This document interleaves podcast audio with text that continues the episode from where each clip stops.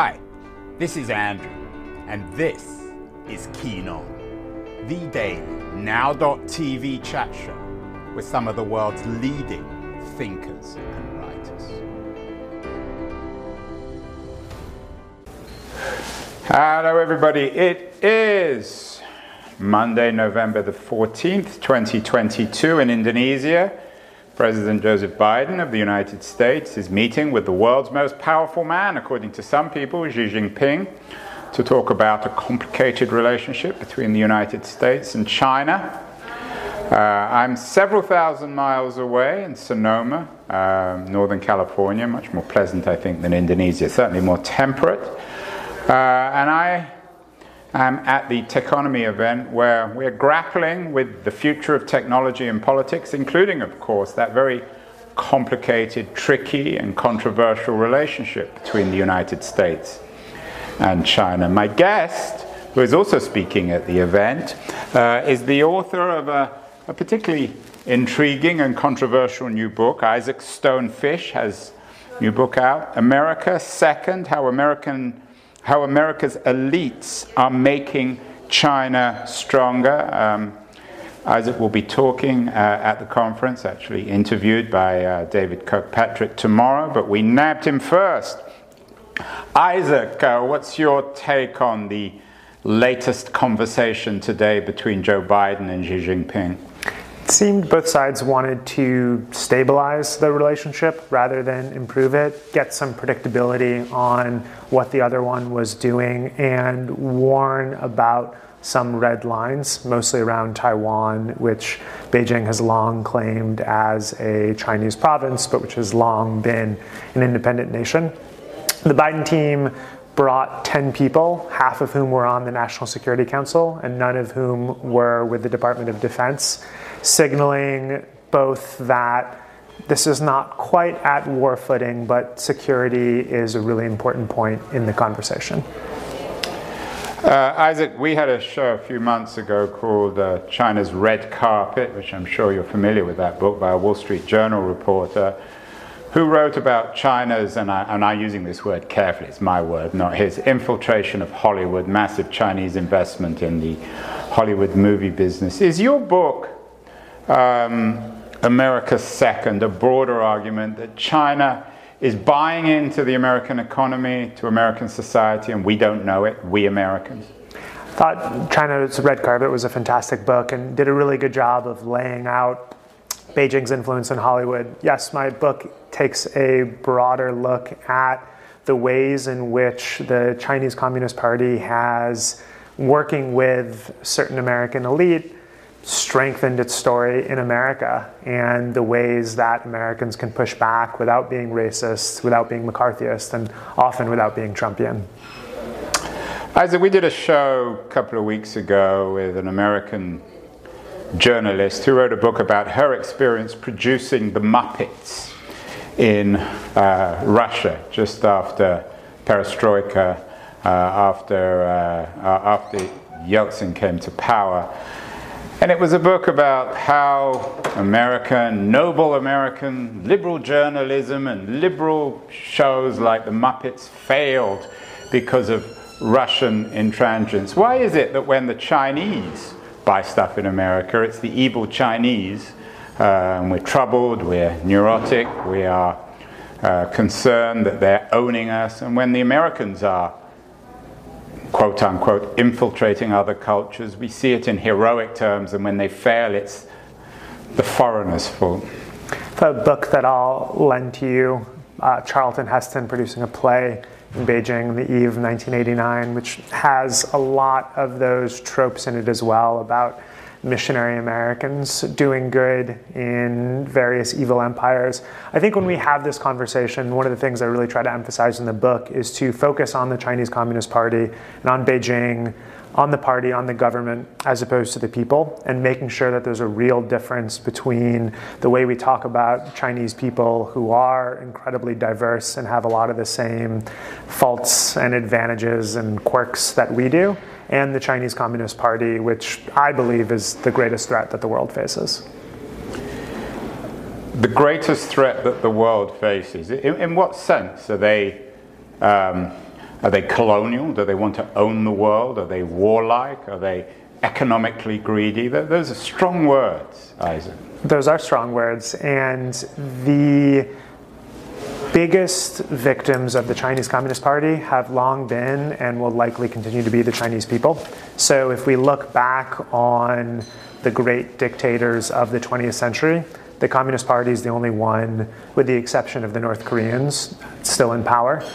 The it's funny the comparison comes up a lot with climate change and people's worry about climate change, which I do believe is a major threat. But if we look back at human history, the two things that have killed the most people have been mosquitoes and governance. And bad governance is something that. What about the dinosaurs? No, well, they were dead before we, we showed up, right? So mosquitoes is a, is a whole other subject for someone who knows a lot more about science than I do. But we know enough about the problems of bad governance to know that it's a major threat. We know enough about the Chinese Communist Party to know that it's a pinnacle example of bad governance and poses a major threat both to Chinese people, and we can get into that in specifics, helpful, and also to the future of the world.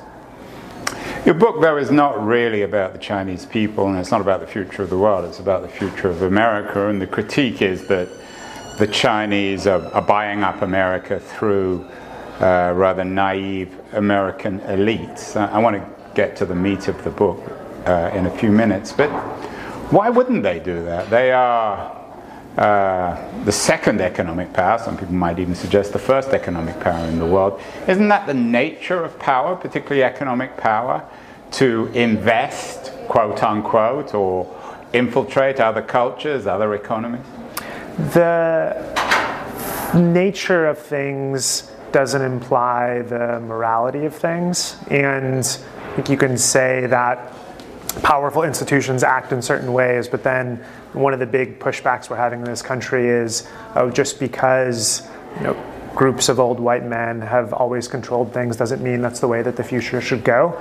The book also focuses but, but less. Isaac, I never bring up. I mean, we're not talking about race. I mean, you can't create that um, uh, that straw man. It's not an issue of race. It's an issue of power. It doesn't matter whether you're black, brown, yellow, or white. You want power. There's no way to have the conversation about China without having the conversation about race. You can on my show, though. I, am not interested in this.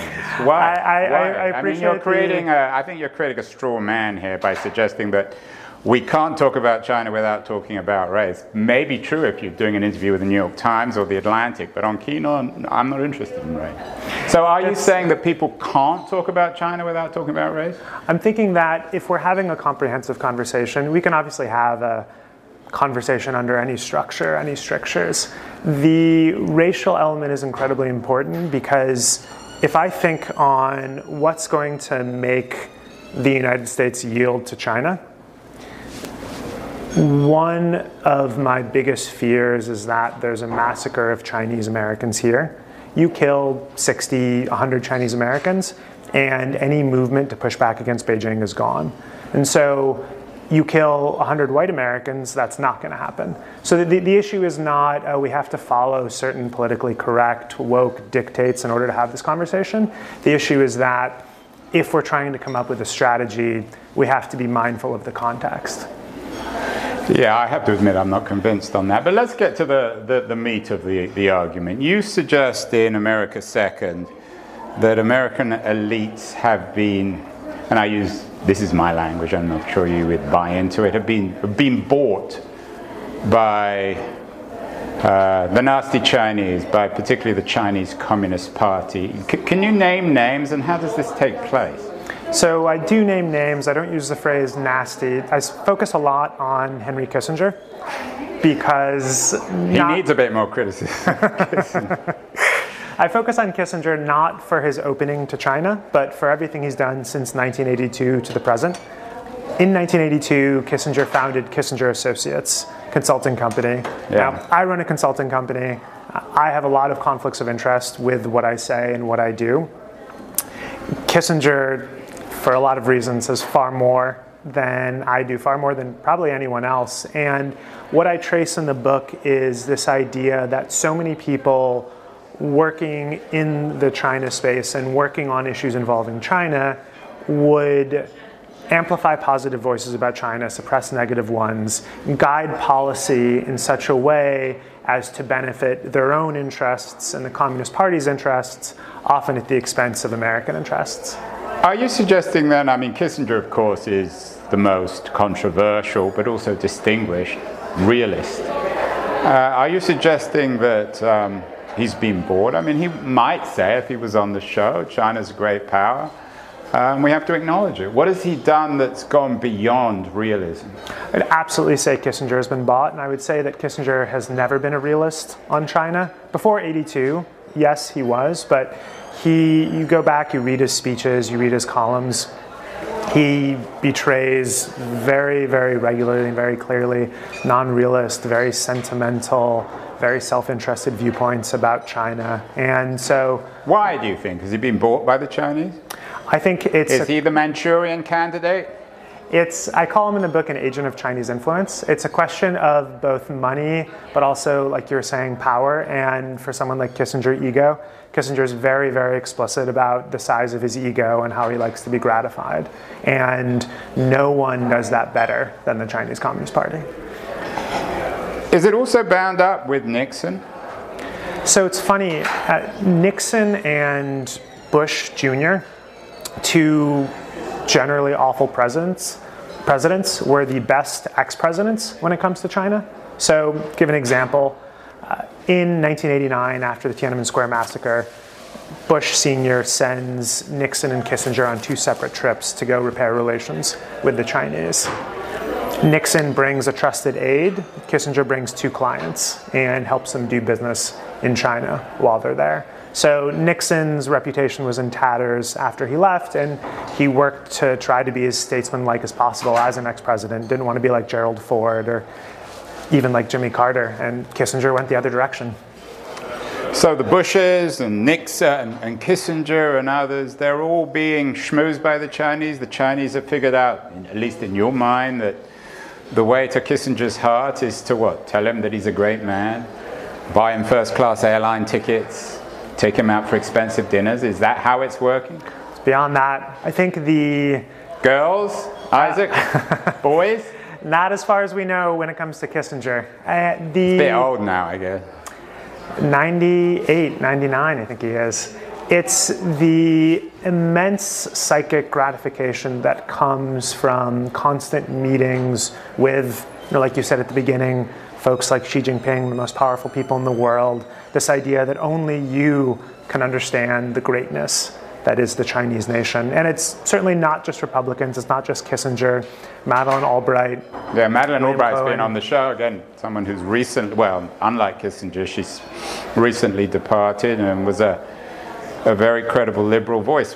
How did Madeleine Albright get bought by the Chinese? Madeleine Albright, after leaving government, started a company, which later became known as Albright Stonebridge. Yeah. They're now owned by a Chinese law firm called Dentons. They used to work with a company called AVIC, which is a Chinese weapons manufacturer. And so you do wonder why Albright and her company felt the need to go and support a Chinese weapons manufacturer. You mentioned at the beginning of the show that you're not a McCarthyist, which you're clearly not. You're wearing a much more elegant suit than he would ever wear. But there is an element of paranoia, I think, Isaac, in what you're saying. Um, you are using the, the, the China card to, uh, to dirty the reputation of, of many of America's most distinguished diplomats and politicians. Are you suggesting that these people are easily bought, easily schmoozed? I, I just don't buy it myself. I mean, I would certainly disagree with that characterization. For one, none of this is easy. These are long, complicated campaigns that go back and forth and and they're pre i mean I, am no great defender of xi jinping but they are pre xi jinping i mean you can't blame him for all this xi jinping or yes. kissinger Kiss, xi jinping I no, mean, all this took place before xi you know while xi jinping was you know in if not political disgrace, certainly not a great deal of power. Where we are today is on the brink of a potential war between the US and China. And we've for so long, and I don't know how much time you spent in China. I lived there for about six, seven years. For so long, we've blinded ourselves to the nature of the Chinese state and the Chinese regime. And these people helped us do that. And I, and I don't think saying that Albright shouldn't have worked with a Chinese weapons manufacturer makes one a McCarthyist. Are there models in your mind of American statesmen, of academics, of great men and women who have behaved responsibly towards the Chinese without becoming hardcore China hawks? Richard Nixon is a great example. Again, leaving, starting from after his disgraceful impeachment, the way that he both maintained open channels with the Chinese leadership, but didn't consult, didn't get into business. George W. Bush as well, very different from his father, who made a lot of money consulting in China. It's the DC revolving door argument brought to the foreign policy world. There, there's, it's very clear. So you're a journalist. Um, I, if I were to pay you twenty thousand dollars to, you know, go give a speech for me, that would probably change the way that you would act, and it would be very, very subtle. And if I gave you regular twenty thousand dollar payments, that, that would be an issue. There's, there's you, you could be the most unbuyable person in the world, but that would put something in the back of your mind. Doctors, hospitals have very strict rules about getting drugs prescribed. In the foreign policy world, there wasn't this idea of conflicts of interest on this level. It was just, oh, you can't go back and lobby the government department you're in.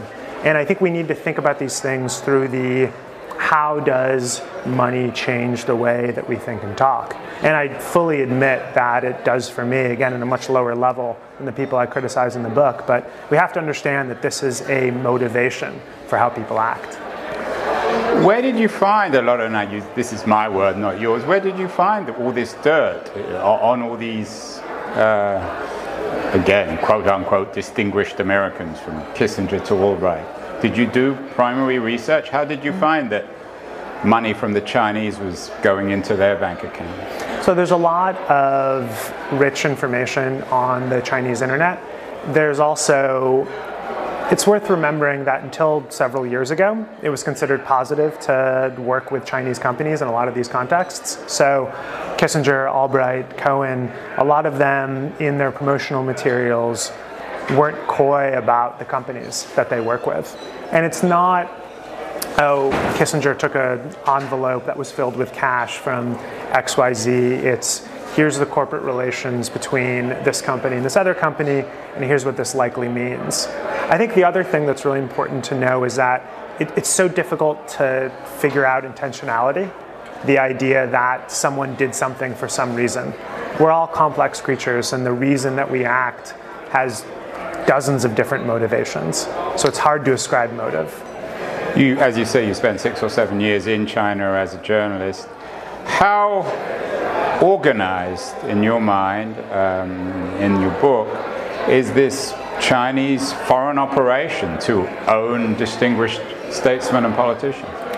So it's less that there's this very clear indication of a blueprint to influence people and more. Do you know what the United Front is? Would your listeners like to hear about that?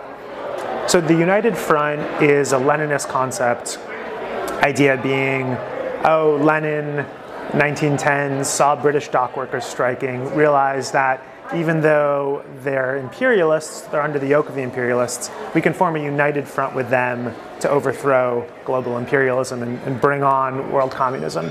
Chinese adopted that idea, Mao and Zhou and Enlai, and realized that united front ideology, namely working with non-communist parties to strengthen the communist party is one of the best strategies to influence global opinion and to make people quote unquote friends of China. And so a lot of what I describe in the book is this idea of friendship, this idea of using the United Front to influence how people act and behave. Can it be? Can't there be legitimate cultural, political, economic friendships between prominent Americans and Chinese? Would you say the phrase, do you think all lives matter?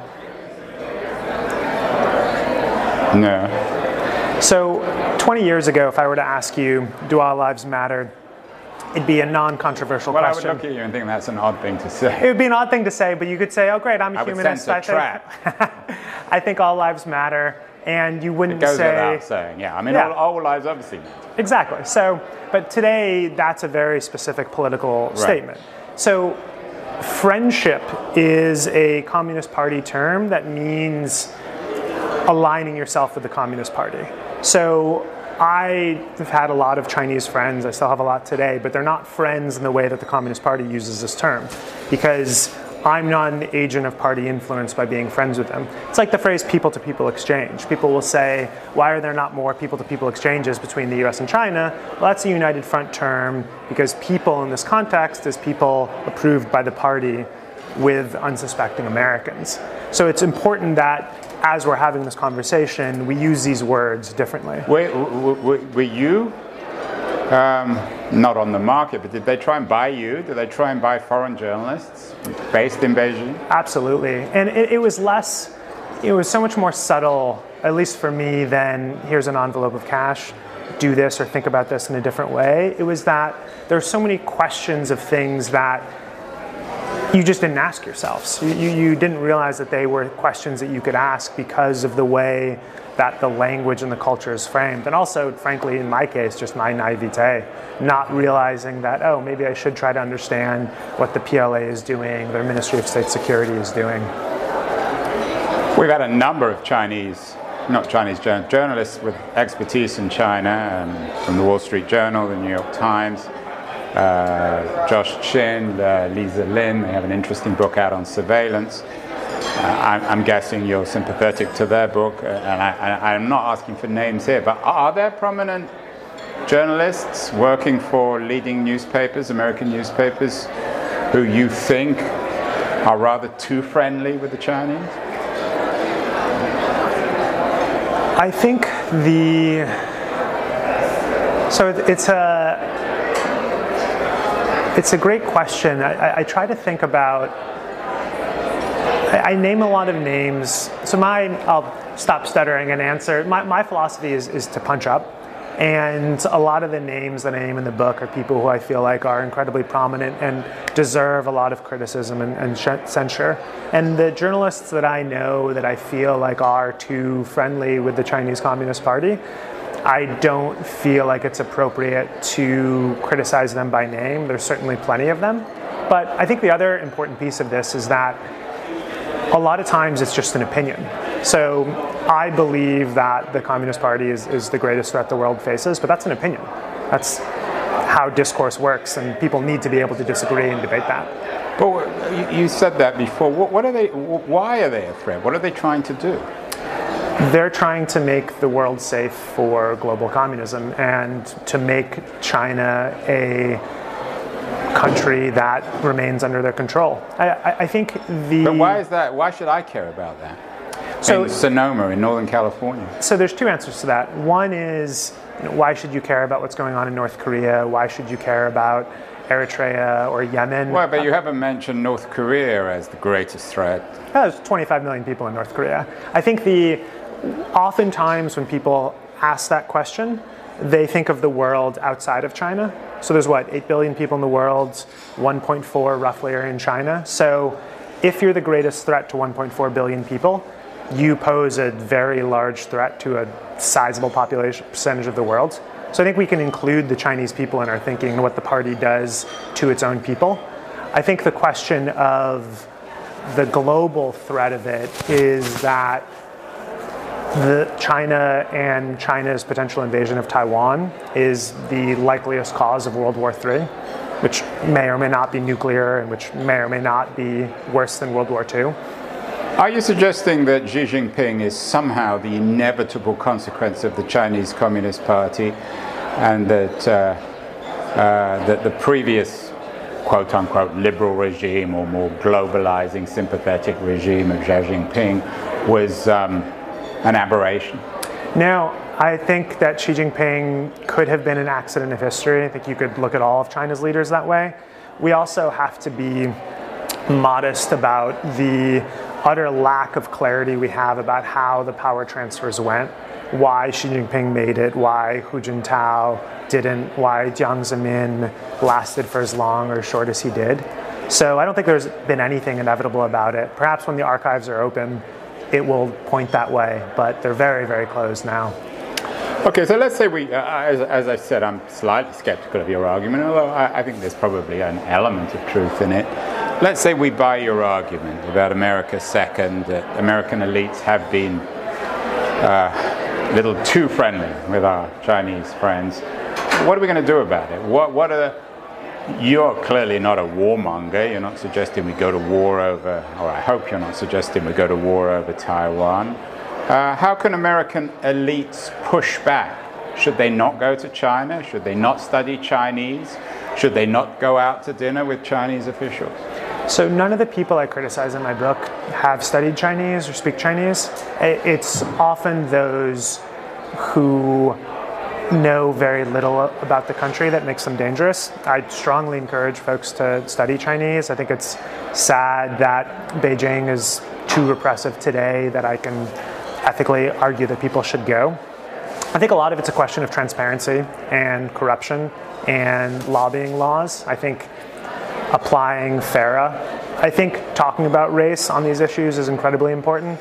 I know you scorn that idea. Yeah, because I just, but but but I, I, I, you know, we, we did a show actually a couple of weeks ago with a historian who wrote a prize-winning book about what she calls the China question and the history of American racism towards the Chinese. So maybe you're right, maybe there's an element there. But how do we escape that? We talk about it explicitly and we diversify the debate. And we, I, I think for so long, people have assumed that Chinese people are sympathetic with the party and that Chinese Americans want a closer relationship with China and forget the diversity of those viewpoints. It's a huge amount of pushback, a huge amount of arguments on both sides. And I, I do think. But, but, but now you're suggesting we go in for regime replacement? I mean, if, if we believe that the Chinese people are not on the same page as the regime, so what? I think you're, you're making a, a couple of fanciful steps there from what I was saying. I think the, the idea, like you were saying, the book's focused on America, and the idea is we need to have a debate about what Americans should do about China. I, I also would say that, regardless of what I think about what the United States should do if China invades Taiwan, I would be stunned if Congress doesn't push for a muscular response, or quite frankly, to go to war with China over Taiwan, especially if the island lasts longer than three days to a week. But, but, Isaac, we're living in the early part of the 21st century. This isn't the 19th century. America can't go to war with China because they'll destroy the world. The it's a form of that, insanity. the fact that you could even mention that with a straight face seems to me to be bemusing. I mean, that was true in the Korean War and we went to war there. That's true with Russia, Ukraine. Russia can destroy the world.